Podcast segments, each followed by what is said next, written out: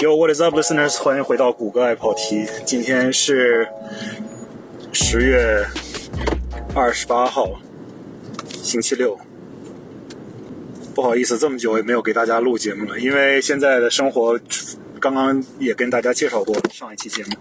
生活发生了很大的变化，然后生活的重心也发生了很大的变化。现在不知道大家有没有想起那个听过这个所谓的马斯洛的这个叫做。需求理论啊，就是 hierarchy of needs。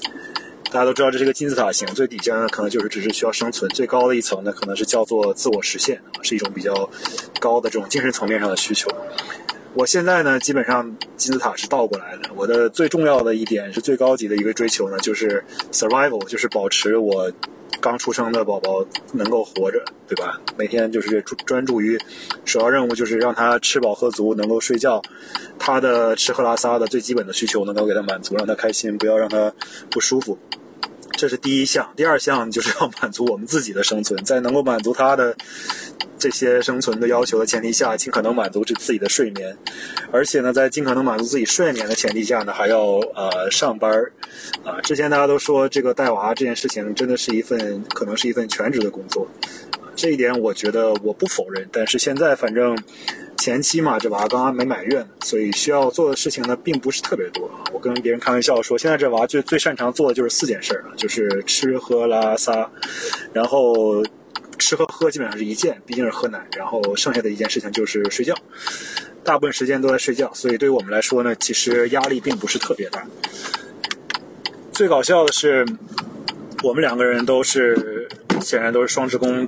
而且大家都有非常紧张的工作的日程嘛。大家除了在我跟我老婆满足自己的一些基本的需求之外，抓紧时间白天其实是要 full time 全职工作的啊。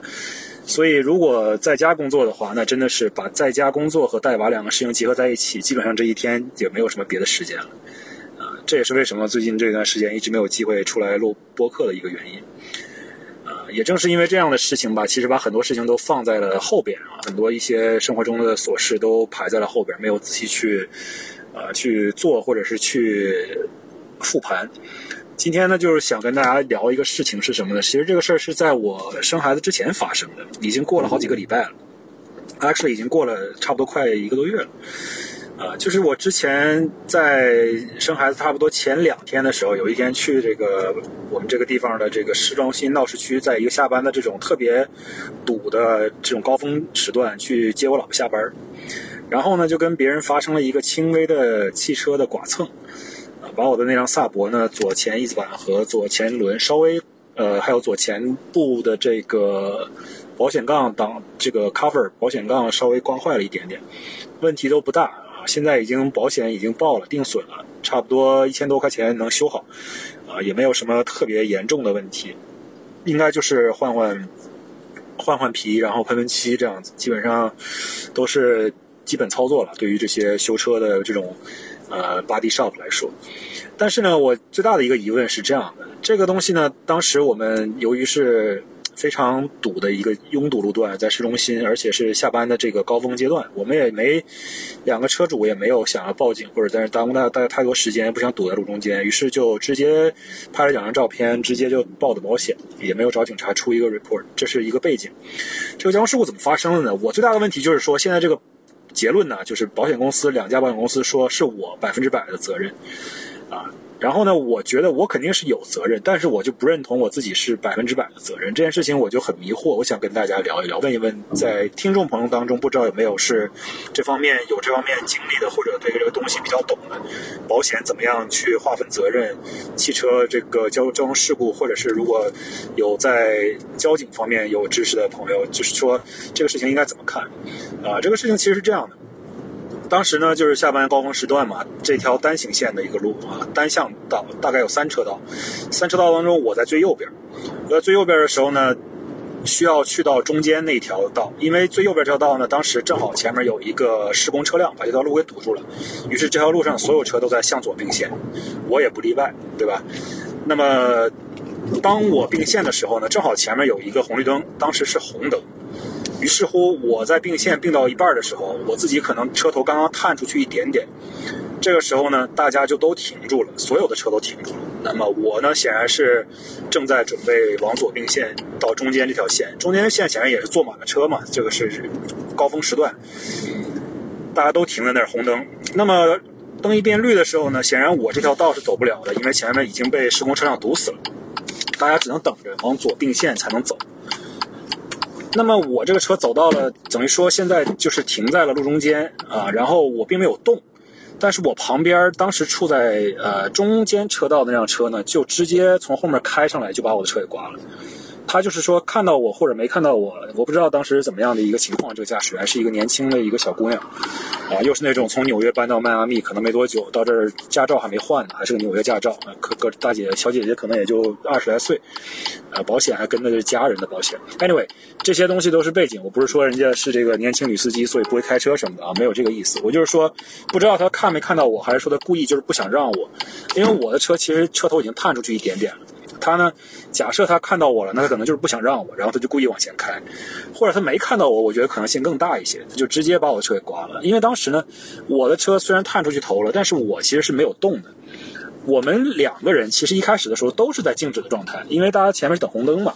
只不过是红灯亮的时候，我这条路没法走，因为堵死了。他那条路可以走，于是他就先先走了。他走的时候呢，就直接把我给蹭了。蹭完之后呢，他还没停啊，一直往前蹭，蹭了好多。所以在他车身上的刮蹭的这个长度呢，其实还挺大的，从前面一直到后门都有。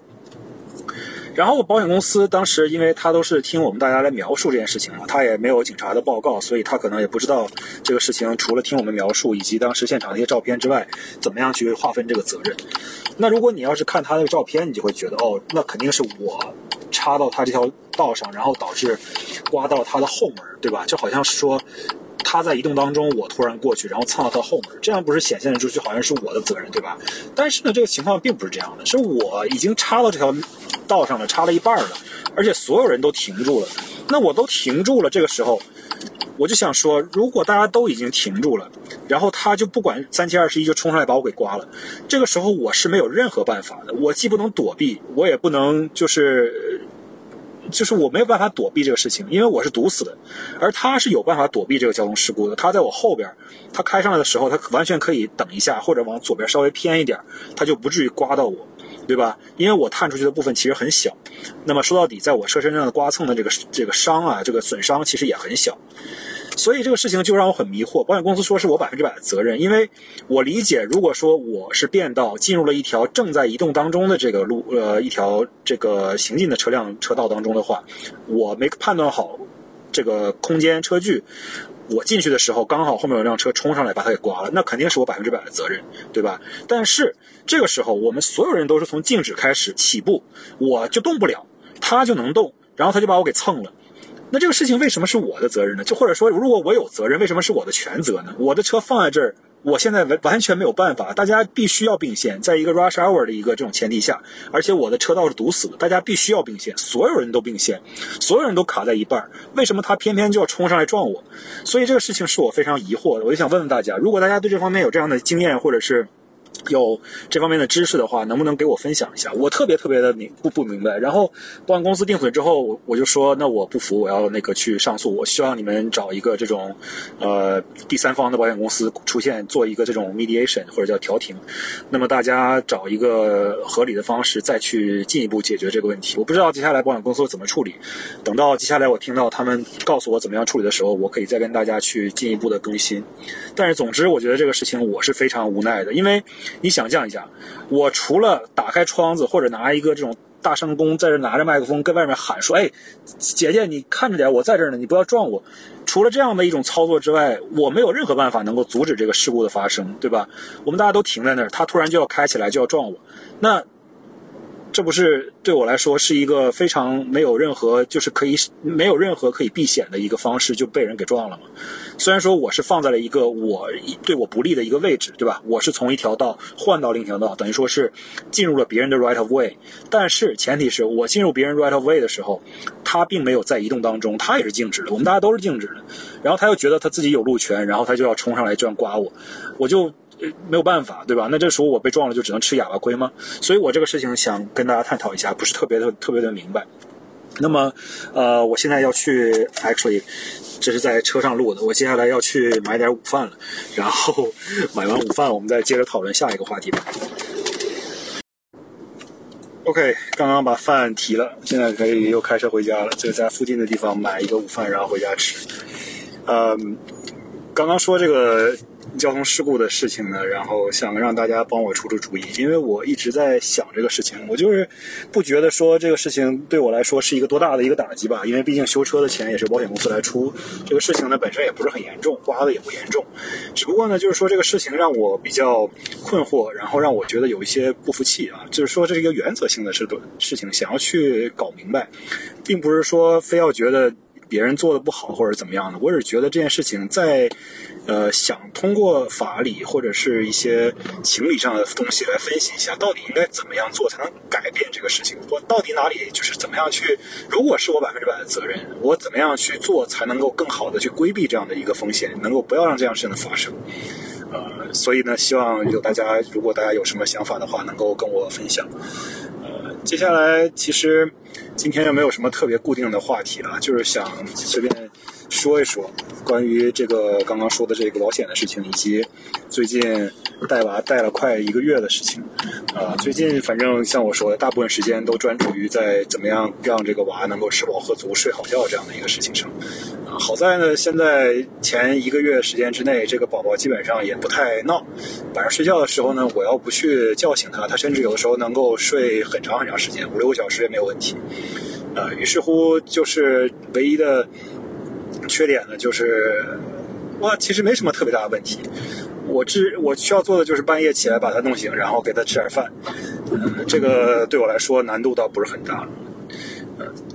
虽然说晚上睡的觉是被打断的，分成三节来睡，但是加在一起呢，可能还是能够睡到六个小时，将近七个小时，有的时候能睡将近七个小时，不好的时候可能睡五个小时左右，啊，但是对于白天来说，如果在家上班呢，其实悄悄的说一句，就是中午的时候工作如果不是那么紧张，没有什么特别多的会议的时候，也可以在家稍微偷偷睡个午觉，这个对我来说还是挺重要的，因为你作为一个新手奶爸奶妈，其实很重要的一点就是孩子在睡觉。的时候，我们也尽可能的跟着睡觉，这样的话能够保证自己的体力，自己的体力保证好，才能够更好的服务，呃，这个小孩生存的这样的一个需求，以及家人能够好好的过自己的生活的一个需求。哦，我忘了说了，其实这个带娃的事情之所以占用这么多时间，是因为整个这一段时间都是我跟我老婆两个人在搞定这件事情，再加上我像我说的，我们两个人是全职工作，所以没有别人的帮忙，但是大部分时间在。这个娃满月之前，其实并没有太多的需求，所以这些事情暂时我们还是可以搞定的。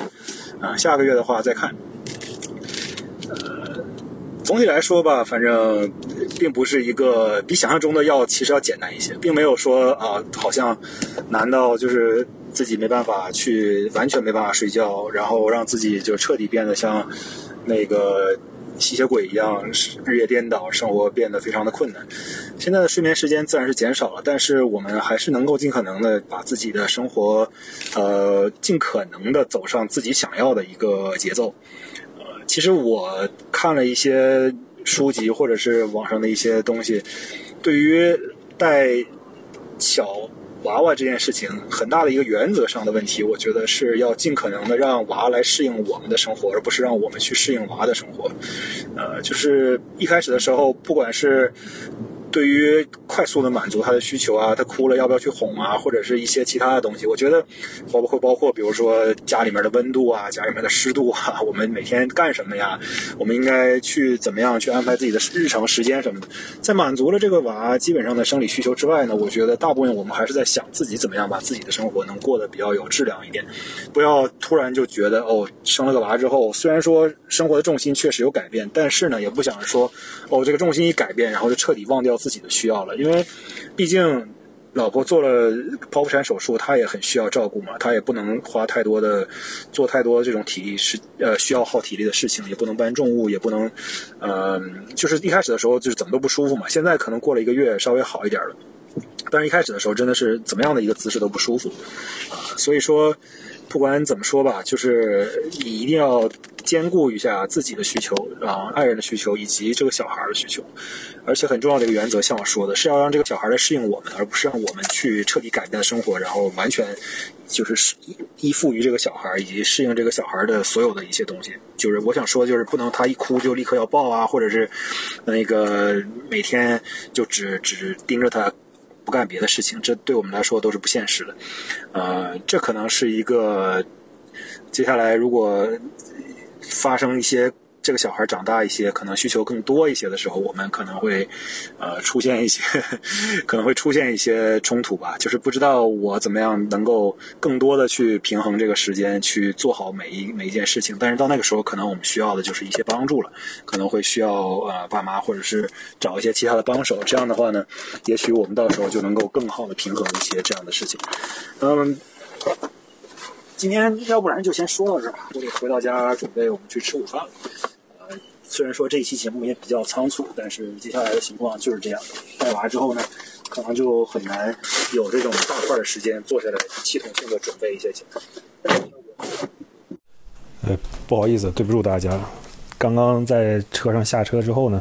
这录音就终止了，没有把最后的结尾录进去。我本来想说的是，呃，实在是不好意思，最近由于生活过于繁忙，所以呃，最近两期的节目呢都没有特别多的这种呃架构或者一些主题。但是呢，我自己确实是准备了一些节目，包括在生娃之前，其实已经在筹备很多期这样的节目，啊，因为做这种节目嘛，每次又只我一个人，又从，呃，自编自导自播自演，对吧？而且，显然所有的呃 homework，所有的这些功课，包括这些调查呀、写稿子啊，所有东西都是我一个人在做，所以整个事情呢做起来会比较慢。啊，我一般都是会有几个多线程的不同的话题都在筹备当中，大家不同的话题，每一个东西可能都在一个不同的一个进度上。呃，现在呢，确实有一些这种，呃，做了差不多将近结束的一些项目正在准备，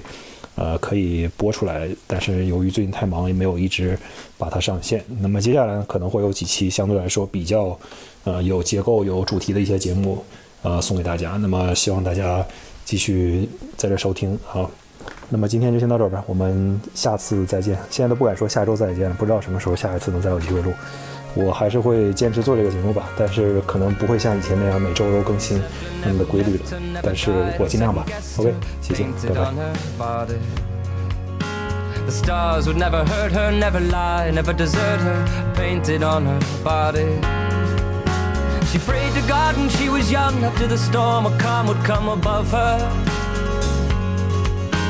I thought that I could be the one to part the clouds before the sun above her.